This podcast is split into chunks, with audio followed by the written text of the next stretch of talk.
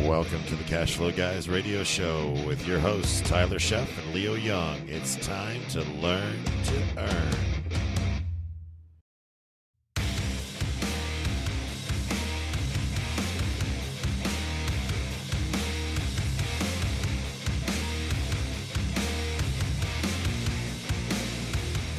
Welcome to the Cash Flow Guys podcast, episode six. Today we're going to be talking about team building, one of the most important aspects of real estate investing. See you here back in just a few minutes.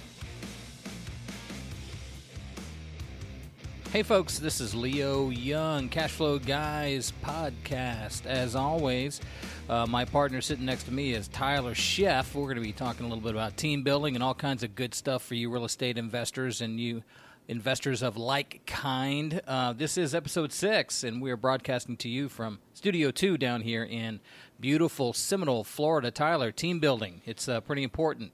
Absolutely. You know, team. when I started in real estate investing, I didn't have a team. I didn't put a team in place, and things didn't. You know, I found myself working harder than when I had a real job. Yeah, it was. Uh, it, it, it gets on you fast, doesn't it? Oh yeah, it does. and you know the fact that I was trying to do everything myself, I didn't really have time. I didn't accomplish as much as I would like to have accomplished because I was afraid that you know having a team. Well, first of all, I didn't even realize that that made sense at the time. I didn't think of myself as Mr. Big Time Investor, so I didn't really see the value in having a team. Well, and and we, we all kind of make the same mistake. I don't say we all do because I know folks that did not. They they got started right away, uh, you know, the right way. But I know I did it wrong. I thought putting a team together that's going to be a lot more expensive. I didn't have a lot of money to throw around or any stuff like that. I was using the bank's money, and I thought, okay, if I have a CPA and an attorney and and all these tradespeople and stuff like that, holy smokes, man, I got to do this myself. And um, you know that that's the only way I could afford to do it big mistake I made. Well, yeah, me too. And I was uh, my team building was reactionary. It was like, yeah, I didn't call a plumber. I didn't make put a plumber in my team until I needed one, and then it was usually eight o'clock at night, and I found out how much they charged late at night. yeah, I didn't have them come by and take a look at things to understand, you know, well, you might want to budget for a new hot water heater in Unit 3. Right. I wasn't thinking about those things, so I kind of had the school of hard knocks. Yeah, exactly. And, and one of the things that we don't have a lot of down here in this area is what's called Orangeburg pipe. Have you ever heard of Orangeburg pipe? No, I haven't. I, it, it, I'd never heard of it. I was in North Florida investing up there in a lot of college rentals. And Orangeburg pipe is a compressed paper is, is, what it is. It's a it's a septic pipe. Septic meaning it's sewage. It takes right, the sewage right. out to the street but instead of being the like the clay pipe, it's compressed like tar paper. And when I had the first few homes inspected, yeah, pipe's fine, you know, toilet's flush, off it goes, or whatever. The Orangeburg pipe, what happens is it's porous and the trees start growing through it. And awesome. They, and they collapse the pipe. Oh my gosh. And it's just nasty and expensive and just horrible. So I thought, okay, fine, I'll you know I'll buy these houses. This is great. The plumbing works. We're good. But I never had the plumbing tr- scoped and inspected. Yeah, that's critical. When I bought the first apartment buildings up in Memphis, I had the septic systems, or not the septic system, but the sewer system scoped, and yeah, sure as heck on both buildings, yep. both septic pipes were were. Uh, crowded with weeds and uh, or not weeds but tree, uh, tree roots and all that yeah. and one of them had a break so that was interesting yeah, but put them in line. Don't, don't call them when you need them. Call them before you need them. exactly. A lot smarter. And we, we've made those mistakes, folks. And that's the one thing we're going to talk a, a, little bit today. This episode is going to run a little bit longer than maybe uh, than, than maybe you think, but it is critically important that you listen to this episode all the way through because this team building thing will save you a lot of time, headache, and more than anything else, money. We spent a lot of money on. Um, fixing things that we should have done in the beginning. I'm pretty sure that I could have I could have graduated from Harvard and spent less money than I have oh, yeah. on my mistakes. Oh, unbelievably. But uh, I made the mistake.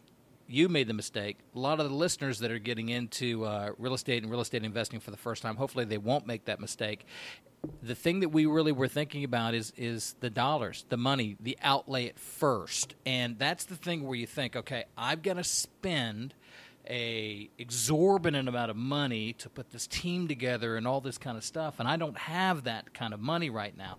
Well, then maybe the timing isn't necessarily right for you or, or something like that because we're going to talk a little bit about working hard versus working smart. Now, everybody thinks work hard, work smart. Of course, I want to work smart. But let's put that in the context of team building. Well, yeah, let's back up a little bit. You talked about cost. You know, building a team doesn't necessarily generate cost you know, the hardest part about building a team or the most time consuming part of it is the interview process and, and asking lots of questions, being a pig, a professional information gatherer. PIG. absolutely. And learning from them. And in most cases, those aren't going to co- those things aren't going to cost you a fortune. You know, how much does it cost to make a phone call? Right. A few, few minutes, maybe an hour. I, who knows? Or if it does cost you, it's a visit.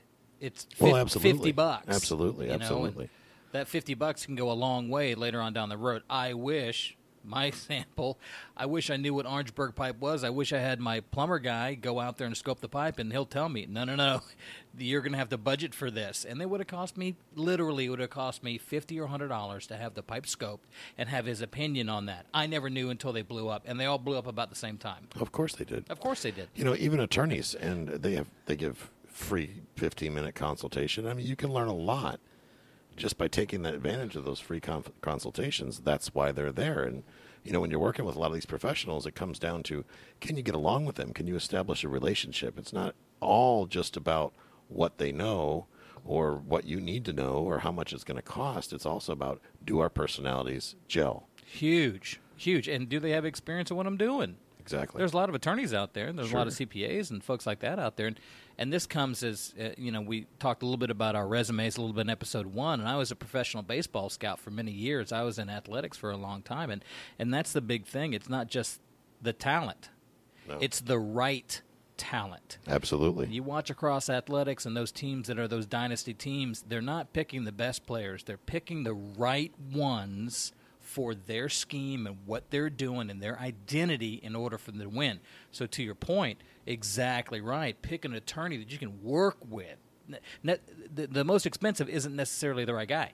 Exactly. That's exactly right. You know, um, now sometimes that does work out that way, but the point is, you got you're gonna you're gonna develop a long-standing and long-lasting relationship, hopefully, with these folks, and so you, you know you got to be able to work with them, get along with them. Well, I can tell you flat out, you know, we're talking about working smart versus working hard my, my attorneys don't cost me anything. I, I, don't look at it that way, and neither does my tax preparer, my CPA, the CFO. None of those people, they don't really cost me anything. It's, I think what I focus on is what they save me. Oh, you know, it's it's like having a good mechanic that when they're changing oil, they say, "Hey, by the way, you know, something's leaking over here." Yeah preventing you from having a major breakdown down the road or hey i found a nail in your tire. You might want to take care of that now before we have to call a tow truck. Right that forward thinking. Absolutely. Yeah ends absolutely. up saving us a lot of money. So working hard versus working smart it's going to take us a little bit uh, extend this a little bit further into some concepts that uh, i want you folks to really kind of think about and let this kind of melt in. Now again i'll go back to episode one where our resumes are. I was an educator for years as well. My degree is in education. And uh, Tyler and I, it's kind of interesting that our relationship has developed, you know, over the years. We read a lot of the same books, and he reads uh, some of the educational formatted kind of books that are a little bit in my realm. Which, when he starts going on about the cone of learning and this, that, and the other. It's like, hey, wait a minute, that, that's the stuff I studied in school. You know, Absolutely. You're, kind of stealing my thunder a little bit, but uh, we we talk a little bit uh, more about what it really means to work smart. Now, everybody says they want to work smart, right? Well, absolutely. But what does it mean to work smart? sounds great in Sound, concept. sounds great. Yeah. So what, what we're going to do, folks, we're going to take a little break. When we come back, we're going to really dive into the weeds a little bit, and you're going to learn what working smart really means when it gets right down to it. So stay tuned. We're the Cash Flow Guys. Future Home Realty is a proud sponsor of the Cash Flow Guys podcast. Our philosophy is to provide our agents with the best education in the industry, matched with an aggressive compensation plan that makes sense for you. Future home agents make more because they keep more, a lot more. If you are a licensed agent and you're trapped by a compensation plan that is not in your favor, give us a call at 727 417 9696. That's 727 417 9696. Today is the day to take control of your career and your checkbook. All right, welcome back. Episode six, the Cash Flow Guys. We're talking about team building. You know, speaking of teams, Leo, which one? Talk about work smarter, work harder. Between the two, which one's cheaper? Yeah, that's a great question. Everybody, everybody that gets started says the same thing. Oh, well, you got to work hard. I mean, if I'm going to invest in real estate, let's let's take the first time investor, like you did, like I did, single family home, three bed, two bath. I don't have a whole lot of money. Right. I know I want to get into investing. That's my vehicle, so I got to do the work. Yep. I, I got to work hard. Now I'm going to I'm going to work smart when I have the money. Right. That's that's yeah, the that's the mindset. That's sure. the trap that you fall into. As soon as I get done painting the living room, the ceiling, and redoing the air conditioning, then I'll I swear to God, I'll work smart next time. Right. I and then uh, house three, house four. Well, I just got to get through this first deal. right. Just got to get through this first deal. That see, that's working, working hard, working smart. You got to think like a, like an investor. So the Robert Kiyosaki's of the world and the Donald Trumps and guys like that, they don't have paintbrushes in their hand, do they? No, they don't. No. and I remember on my first fourplex, I I had gone to, well quasi contractors show up. I had a great handyman. He was awesome. But I, I was thinking to myself, you know, he's I'm watching him paint and writing him the check, and I was over doing different things. And, and every time I found something that I was doing that I hated, I was like, "Hey, Mike, can you take care of this too?" And you know, he charges a fair wage, and I, from I went through this this phase of, well, if I just have do it myself, I could save that two grand right, or whatever right, it is. And right. it's like, but at the end of the day, I it, it freed me up to go out and look for other opportunities. And you know, you can't get rich on the on one investment property. You need to get several. So uh, what I would do is I I put on my iPod, my headphones, and I was doing things that I enjoyed doing while I was learning, listening to podcasts. You right. know, real estate guys and Cash Flow Diary and some of the other podcasts that I enjoy listening to. So I made more beneficial use of my time you know, I was doing things like cleaning up and just the minutia just to occupy my time while I was learning, and then I would do things like get on the phone and start working sourcing new leads and you know getting more things going as far as the the administrative part of it and right. let, letting him and the rest of the guys do the work.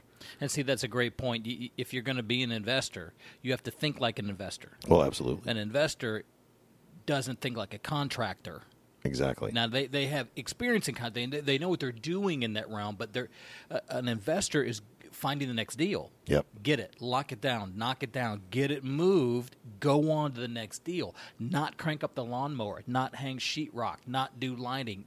That is, and, and I did it. I, am a culprit. I made the oh, mistake. Yeah. I, I, I, did. I, I, swear, like like what you just talked about. Uh, once I get the money, I'll hire. I'll hire it out. I'll hire it out. I'll hire it out and it just gets into this trap that you never escape. You, you, never escape. So working hard versus working smart. What we're going to do, folks, is we're going to take you into the work smart and really put this into some perspective that's going to make sense. And, and what I'm going to say is this: we're going to prove it to you. We're going to put the pudding down for you. We're going to prove it to you what this work smart thing is about. Unconscious incompetence. We're going to start with that. There's four parts of learning, and I, uh, Tyler, I want you to to really drive this ship here a little bit, and I'll throw in some comments here and there when I can. But why do we want to work smart? The big thing is it's cheaper up front than it is in the long run, but we're going to start with the seven levels of learning. The first one being unconscious. How about four levels? Seven levels. That's, that's seven. The seven habits of that's highly seven effective. habits of highly effective. You got a little Stephen Covey going on in your brain there, but that's okay. Let's back up. We're not even going to cut that. We're going to leave that I'm gonna make, in. I'm going to make up the last three. no, actually, there's four levels of learning, and this is what I learned from my mentor. Is uh, the first one being unconscious incompetence, and it's simply put, it's you don't know what you don't know you know, you, you get involved in real estate investing and you're like, where do I begin? I don't know whether I want to buy a house, a condo, an apartment building. Where am I going to get the money? How am I going to fix it? Who's going to manage it? What color is it going to be? That's pure unconscious incompetence, and that's where everybody begins. And you know, some people stay there longer than others, and I was one of those people, most definitely. But you know, you don't know what you don't know. But the only way you move past that level is to get out there, start reading, coming to real estate investment groups in your area. Go on Meetup.com, find some RIA meetings, uh, real estate investor meetings uh, come into the cash flow game. I know we talk about it over and over again, and uh, that's part of the reason why we're doing this podcast. Part of our educational series is coming to the cash flow game, breaking through that unconscious incompetence, getting yourself to conscious incompetence, which is the second level, actually getting out there and discovering what you don't know. So the unconscious incompetence, you don't know anything. Absolutely. Don't, don't know what I don't know. We start that learning process and then we get to the second level, which is conscious incompetence. That's knowing what you know. Yeah, a good example that is I have no idea to figure out how to to figure a cap rate, for example. I don't even know what a cap rate is. No, it's important. Yeah, you know it's important. You, know you, you, need it. You hear people talking about it. This cap rate. What's a cap rate? Well, figuring those things out. NOI, Learning to ROI. Absolutely, mm-hmm. and being able to do the math on that, or buy the software that'll do the math for you. Mm-hmm you know things like do i need a contractor or don't i need a contractor do i even need to do repairs and again that's that that's the cash flow game puts us there is because you're actually taking steps and this makes the mind start to think because you're counting out those dollar bills yep or hundred dollar bills depending on how, how well you're playing and uh, getting starting to think about these things it inspires that thought which is is critical and once you have reached conscious incompetence you can start to put a plan together, a path, you know, a, pla- a path to becoming, you know, getting to where you need to be. Right. So you're you're building this whole level of competency. You're starting unconscious incompetence. Have no I don't know what I don't know. No, I know this is I know I got to do something. I know I got to do something, and we're going to move to conscious incompetence. Know what you know. Conscious competence. Conscious yeah. competence. I'm sorry. Know what you know. So you're finding that information, the definitions. You're getting more familiar with it, which is going to lead you then well, conscious incompetence really takes us all the way back to investor identity, and that's one of the the, the, the pillars, the beginning stages. That who am I? What do I plan on doing, and why am I doing it? You you know you start to discover that during the conscious incompetence phase. Right. Well, I realize I don't know if I should buy an apartment building or if I should buy a mobile home. Right. And then you start taking the steps down the road to let's learn a little bit about mobile homes and how the pros and cons of that versus buying a house or a duplex or apartment building or whatever you wind up doing, taking these forward steps. Now, everybody wants the super secret sauce. That you know, that it can't be that hard. If I just take this guru course, right, I'll make a million dollars because once that's I he, that's what he said. So oh yeah, because if I just give them a ten thousand and then the next course at twenty eight thousand dollars, I'll have all the answers I need, and you know I'll shorten the learning curve. It is true you will shorten the learning curve by immersing yourself in education and the training. But unfortunately, as Americans, especially with technology, we're mm-hmm. We're, we we look at we're looking for the quick fix. You know, I can I can. There's got to be a faster way. There's a secret way to word things to get the seller down on price by fifty grand, and you know, or I can flip this house. I can. There's deals everywhere because you know, up and down my street, there's all these broken down houses, and I'm just going to flip a couple of those, and right. I'll get rich, and I can quit my job. And you know, in some cases, I know people that actually have quit their job and then started to learn kind of scary. But you got to rely on luck a little bit there. Well, yeah, and I went to a seminar. I like to go to the the initial, the one day, yeah, free things that yeah. they do, and they always have them in a nice hotel, and you go and have a free lunch, and I go there to basically network with people. But um, I'm, I'm always curious. I like to get that one thing, that one takeaway from the free part right before they do the run to the back of the room, and I usually do learn something at each one of them. Yeah. Um, I, however, getting out there working, talking with people, and, and finding out what their struggle is. You want to figure out your investor identity or try to determine your conscious incompetence. You know what you don't know. Come away from one of those little one day things. Do yourself a favor. Leave your credit cards and your checkbook at home mm-hmm. because you will probably get talked into something or at least get on their email list. But again, these little tidbits of information get you closer to conscious competence. Knowing what you know but you have to think about it. Okay, now we're going to do that one more time. Conscious competence. You're aware of your competency, knowing what you know, but you got to think about it. You got to kind of drive it home. Correct. It's like that fear, and it, it, to some degree it ties to fear. It's when that fear doesn't affect you as much anymore. You're not, yeah. you're not, you don't, you no longer have fear of the unknown. It, it replaces itself to fear of the known well, I walk into this apartment building and I know I shouldn't buy anything in this neighborhood because right. this neighborhood does not perform well. I know where I should be. Right. I just have to try to remember where that is. Right. You right. know what I'm saying? Yeah, and actually, to that point, that it can be a little dangerous. This is the danger point of learning, where um, a little bit of knowledge and a little bit of competence, it can be a little bit dangerous. And we see it in investors all the time that conscious competence where they go in and they know the words and they know kind of how to apply everything, but they're not finished with that learning process yet. Absolutely. And they'll talk the good game and stuff like that. But when Tyler and I will sit down and really kind of dive into the weeds of a deal, they don't they know how to calculate ROI, but they don't really know what it means and how to really truly get down into it and really apply that information. Well, you know, the first thing I tell people when they're starting out is don't be in a rush. Yeah. You know, when you're yeah. working with sellers, the sellers want to get it over with. They want to move on. They want to get to the next thing. Or, you know, if you are the seller, the buyer's in a, in a big rush. They want to start making that cash flow. Take a minute, take a breather. Comes back to team building, which we'll talk about later in the episode. Getting the right team in place, being the dumbest guy in the room or the dumbest girl in the room. Surround yourself with people that are smarter than you.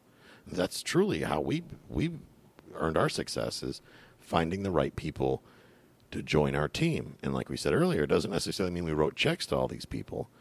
We do when we need them, when we put them in, put them to work. Then right. absolutely, we got no problem paying them. But it shortens that learning curve. That team shortens the learning curve and gets you closer to conscious competence. I learned so much from each and every one of my team members. I was just shooting over an email right before we started this podcast to my property managers uh, at, the, at my out of state properties they're looking at we're doing some stabilization and some renovations and whatnot. And, you know, looking at cost, I see on the invoice that they charge ten percent to oversee the rehab team, which is like what, what a general contractor charges, and I'm okay with that because they've been using the same contractors over and over and over again for years. Okay, and that ten percent. I couldn't fly up there myself and get a hotel room and do it any cheaper. I can tell you that. No. And frankly, I don't know what their works is. They're working on electrical. That's you know, it's not something I know enough to be dangerous and probably burn something down. But right, you know, I have a great electrician here on my team locally, who I rely on, Peter Lontakis, Lontakis Electric. Pete and I have been friends for years, and when I have something comes up with electrical and I'm a little unclear, especially with my out of state properties. I can call Pete because I've given Pete a lot of business. I can pick up the phone and say, Hey, Pete, here's what the electrician in Tennessee is telling me. What do you think? And he'll give me that feedback. There's that redundancy in that team where you got, yeah, exactly. Absolutely. Yeah. Now, does he send me a bill? Of course not. He gives me that advice, but at the same time, I reciprocate mm-hmm. by giving him clients, just like I did. I give him a little shameless plug on the on the podcast here. Is that if you do need an outstanding electrician in the Pinellas County, Pasco County area, Lontakis Electric.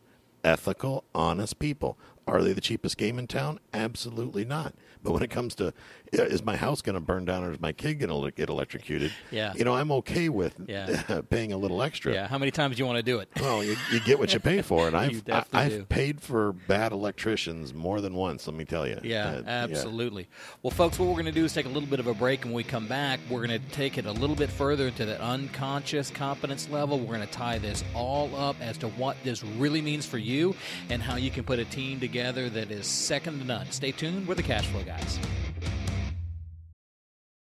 Lontakis Electrical Service is a cash flow guy's preferred provider for all things electrical. In business since 1983, Lontakis Electric is a fully licensed and insured electrical contractor serving the Tampa Bay area. The company has extensive experience in both residential and commercial electrical service. A professional electrical contractor is a critical member to any investor's team. Don't take chances with the lowest bidder. Hiring a licensed professional saves you time and money. Don't let your cash flow go up in smoke. Instead of calling the fire department, call Lontakis Electric at 727 938 8895. All right, folks, welcome back to the Cash Flow Guys podcast. I'm Leo Young, and my partner, as always, is Tyler Sheff. And Tyler, when we left off, went to break, we were talking a little bit about some educational practices on really driving this why to work smart kind of thing home. Unconscious competence, the last step. Unconscious competence, knowing what you know without having to think about it. Just knowing what you boom, you got it right. You there. got it. Yeah. Just for example, you know, I work a certain neighborhood with retail real estate, uh, a certain area. Mm-hmm. Um, I know that in this neighborhood, the houses sell anywhere between thirty-five thousand up to eighty thousand if they're for sale by owner and still sitting there. But um, I, I could pick out instantly what the good rental are, rentals are going to be. It's knowing what you know, knowing what you know. I know that certain streets are going to yield a better rental than others. I know where the flood zones are, and I know that you know I can apply the 1.5 rule there. I know that I got to get a property for fifty thousand dollars or less, based on a 750 rent, for it to cash flow. And how I do that Okay. is that 1.5 rule that we talk about a lot is the knowing the area knowing the community i know that conservatively most houses in there two bedroom one bath with a garage will rent for about 750 a month Okay. so based on that i take that 750 a month rent and i divide it by 1.5% and when you do those calculations 750 divided by 1.5% that gives me a figure which in this case is $50,000, tells me my maximum acquisition cost. Includes all my rehab, my repairs, the price to pay for the house, all that. I know that I need to be in the house no more than $50,000 for it to be a viable rental, and that's what we teach to our students. Right. Is having those those that quick math and understanding the the neighborhood and the local market where you're working. Everybody knows if somebody sends them a deal, it's eighty thousand dollars for a two one in that neighborhood. They realize that they're not. It's not going to work for them. Right, because it's just based off some information that's compiled over the years through education and experience where you don't have to think about it. Absolutely. What, what, what does rent for a month? One point divided by 1.5%. That'll yield the maximum you can pay for that house to get into it, including all the fees. Now, Yep. that's it's pretty easy, pretty straightforward. For me, I look at it a little bit of a uh, from a different perspective. Now, I use that rule exclusively, just like you do. If I'm walking through a house, my level of unconscious competence comes from insurance and financial services. The first few things that I'm going to do, I'm going to look for the four points. The four points if a home is built prior to 2000, uh, basically it's going to have to have a four point inspection. 2000 to 2002 is when those new building codes went in and really retrograded a lot of the new construction stuff. But prior to that, they're going to have to have a four point. So, knob and tube wiring, looking at piggybacks on the. Um, on the electrical system, um, actually going underneath and, and pulling back and inspecting the, the the supply plumbing and things like that, looking for polybutylene, roof curling and things like that. I've done it long enough, and I've done enough research and had enough educational um, programs with how to find all this stuff. I know that okay, that roof right there, that does not have five years left we are going to have to have a roof on that one. Or um, looking at the now it's got poly poly feeds. We're going to have to fix this, up plumb the roof, and all that kind of stuff. Or there's aluminum uh, piggybacks on the. Uh, uh, on the electrical and that kind of stuff, we we know through coursework and through a lot of research and education that these are some things that are going to have to be addressed. So unconsciously, I know exactly what I'm looking for when I'm rolling through the house. And more importantly, what you're not looking for. yeah, yeah, exactly. what, what we're not looking for. And th- now, to kind of sum this up, folks, what we're talking about is why work smart. What, what we're, we're really driving into the work smart idea. We talked about four levels of uh, learning unconscious, incompetence. That's knowing or not knowing what you don't know. Absolutely. Don't know what you don't know then that level once you start down that process then you're going to go into a conscious incompetence. You know what you know but you're you're not deep into it yet. Well you know what you don't know really is what it comes down to yeah. Right. Moving further and again you're doing research you're coming to cash flow games you're getting better at it. Conscious competence. This is the danger zone. This is that uh, that adage that um, folks would say a little bit of knowledge is a dangerous thing. That's when you know what you know but you have to think about it. Yep absolutely finally you'll get with experience and further education unconscious competence. That's when you know it. Absolutely. It, it is literally kind of the back of your hand thing. You can walk in and say yes no yes no yes no and you you don't really have to explain anything. All of that is done in the background of your mind. You've got it. You've got it locked locked up. Now we're telling you this folks to to drive home this whole idea of working smart. And this kind of brings us a little bit to the next step. Who has when we're talking about team building. Absolutely. Who has who's, who's who got has? unconscious competence? Who's got it on the team? Well, you know, and I don't think you're going to find any practitioner on your team that's going to have unequivocally on any level complete and utter unconscious incompetence. However, to what degree? And we talk about attorneys and CPAs. You know, the CPAs don't they don't know every single aspect of tax code, but they do specialize in certain fields. So, in the in the event of a, talking about a CPA or a tax provider, find somebody that has a focus or a concentration in real estate.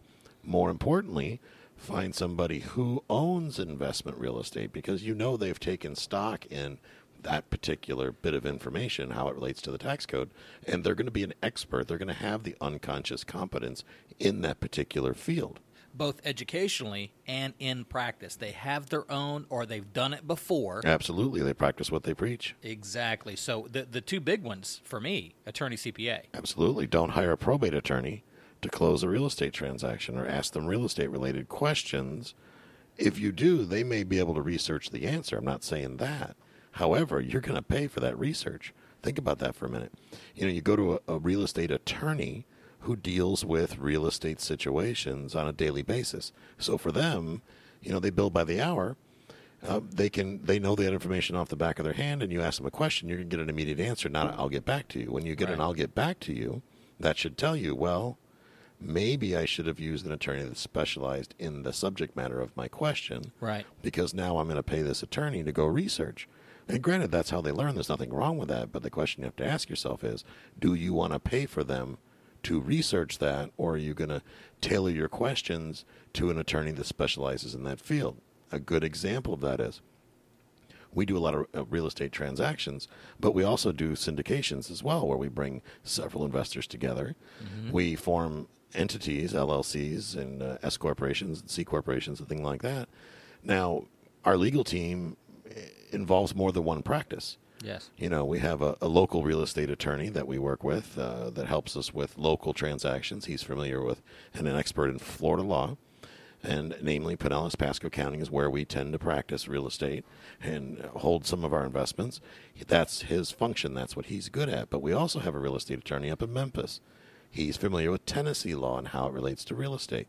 He also handles closings up there in, to some degree, so he's very knowledgeable in that in the same respect, our title company here in Florida, Insured Title, Kevin Overstreet, is an incredible resource when it comes to the title information that we need, and it saves us having to pick up the phone and call an attorney and generate that bill. Right. Now, on the other side, on the syndication side, our syndication attorneys are, I'm sure they're prepared to answer real estate questions, but they don't have that unconscious competence on the subject matter. They're some of the best syndication attorneys in the country. They're amazing at what they do, and they don't even have to think about the answers to the questions. They've written books on the subject, right? Yep. So they can. We spend an hour with them, and we get an hour's worth of quality answers to the questions that we need. But within that same firm, if we want to talk about trusts or uh, uh, asset protection and things like that, I know that Kevin is one of our attorneys. He that's that's his niche. That's where right. he goes uh, Matt Sorensen. He talks. He's an expert in self-directed IRAs and 401ks and things like that. Alternative investing, IRS code. Uh, Mark is uh, an expert in both tax and real estate entity. He he oversees the firm, but he's got certain subject matters that he is truly an expert in, and I'll tailor certain questions to him, creative acquisition structures and things like that. Sure. So, and they all have different hourly rates, but tailoring the information you need to the expert that's on your team, keeping in mind plumber. I know that a plumber in Florida has different skill sets than a plumber in Tennessee because it's a different type of plumbing system. Yes, it is. Absolutely different type of pipe, different pressures. Yep. Working with the local utility companies critical for either plumber or an electrician. Mm-hmm. For example, getting utilities turned on in Memphis sometimes can be a challenge. There's natural gas that you have to be thinking about up up north, and down here we don't have that as much. It's not as prevalent. So right you know, up there, a plumber may handle also your natural gas, but down here, that's not as, as common. Right. So you may have to find a specialist in that field, and you got to drill down and put these people on your team so you can get these answers when you need them, and you're going to save yourself a bunch of money. Right, and it's virtually impossible for we, the investor, to have that level of competency in those fields. Well, absolutely. Uh, I mean, you know, it's just ridiculous to even think that. Yeah, if my my brain would explode if I had to know all that. I mean, oh my goodness. The other thing is the CPA. That's the the, the two guys that really, or the two fields that really got me um, really thinking about this is the, are the CPAs and the attorneys. If I would have done that at the beginning, I would have saved a buckets of money because I paid my CPA a lot of money to get me out of the messes that I put myself in because I thought, well, I'll just, you know, hire him at the end when I need him. I was still doing my own taxes and things like that. So working hard versus working hard versus working smart certainly for us, if you're building a team, the attorney with that unconscious competence and that CPA both having experience and both having that unconscious competence, would you not agree? Hyper, hyper critical. Oh, absolutely. And, and another good example of that now our company has grown to the point to where we've we need a CFO, and the CFO kind of handles the day-to-day financial aspects of our different. We have several different companies. Leo and I do between us. Leo's got his insurance agency. We've got cash flow guys. We've got uh, asset protection trusts in place. We've got educational materials. We have all these different assets of our different companies. You know, and for us, it became cumbersome to try to manage all of that. We put a plug to CFO into the mix. Here's a great example. I went to the car dealership this morning because it was my my CPA said, Tyler, you better go lease a vehicle in the company named so you can take advantage of those tax the, the uh, tax advantages this year. I said, that's great. Well, talking to my CFO, my you know, I called my CFO. I said, "What? How's that equate?" And he says, "No problem. What dealership you going to? Who you talking to in the finance department?" So I pick up the phone. I call him, and uh, he calls the dealership, sends over the financials for the company, and I'm walking away with a new truck because I was able to buy in the company name. I didn't have to fill out the credit app. I was in and out of the dealership in 30 minutes with right. a new car. Right. That's that's good stuff. I yeah, that, yeah. that really that allowed me to be able to be down here today to to uh, record this podcast. So he also, while he's on the phone, this is another beauty of a CFO. He was able to negotiate the lease terms. He understands automobile leasing more than I do. Yep. He's an expert in the field. You know, all things financial. That's that's his thing. That's what he does. Absolutely. Yeah. Like how I rely on you for the financial aspects of real estate and the different insurance programs that, that you have available on your side on Cavio Financial. Uh, huge, huge benefit. Yeah, yeah, it, and it's it, it, people think, and I thought this. I, I thought this at the beginning too. It's too expensive. Hire by the hour. Yeah, absolutely. But if it's fifty bucks, it's going to save you money in the long run. Pay the money. Um, it's not really that big a deal. You know, another good example I just wanted to bring up that that kind of just organically happened, and one of the reasons why you and I got together and teamed up and started this company in the first place is with our retail real estate and working with our investor partners. When we were dealing with a, a seller, the investor that's selling uh, three rental properties, and we're doing the sales transaction for him, he one of his concerns was he wanted he felt he wanted to get a bigger return from his sale. Yeah. However, the market doesn't dictate that he's going to be able to receive that on the proceeds of the sale organically. In other words, he's the property just won't yield a higher price than right. the, the properties that he's right. selling. So we started talking about offering terms, making it more advantageous for someone to buy, creating more, getting more buyer traffic in the door by offering seller financing. And one of his things was he's like, well, I need a 15% return if I'm going to loan money. I said, well, realistically, you're not going to get that. You know, you're not going to get a long-term hard money loan. That's usury, and there's laws in place for that. Right. However, when I plugged you into the equation, mm-hmm. Leo, and, and you use the financial services and the iBanking concepts that you plug into that, he can make a return by holding financing on the house. He can also earn an additional return on the down payments that he receives and a return on the payments that he receives from the loan. Correct. So, quickly, how that works is guy has he gives the owner financing, and let's say that generates a thousand dollars a month in payments. Those payments include six, seven, eight percent, whatever it winds up being, interest mm-hmm. over a long term. That thousand dollars goes into his checkbook. Normally, he would spend that money. Mm-hmm. So when we ask the question, "What are you going to do with this money?" Well, I need it for retirement. How old are you? I'm in my forties. Okay. So that thousand dollar monthly payment goes into another account, mm-hmm. the investment account that you set up for him, to also grow. That so he gets growth coming in on the first pot of money, the thousand coming in, and interest, and, right? Yeah. And interest, and then he takes that thousand and puts it in another account, so that uh, that account grows. And I think you figured out it was what it winds up with a million dollars by the time he retires. J- just about, yeah, just about. Of course, you can't predict uh, the future, but looking at uh, how the money can can move, taking into consideration what I can do on the back end and what he's getting on the front end, it's it's it's meeting his needs and then some. Absolutely. Yeah. Well, ladies and gentlemen, that's going to do us right now for episode six of the Cashflow Guys. We hope you enjoyed the show on team building, and we look forward to uh, you listening in on episode seven. That's Tyler Chef over there. I'm Leo Young, and we're the Cashflow Guys.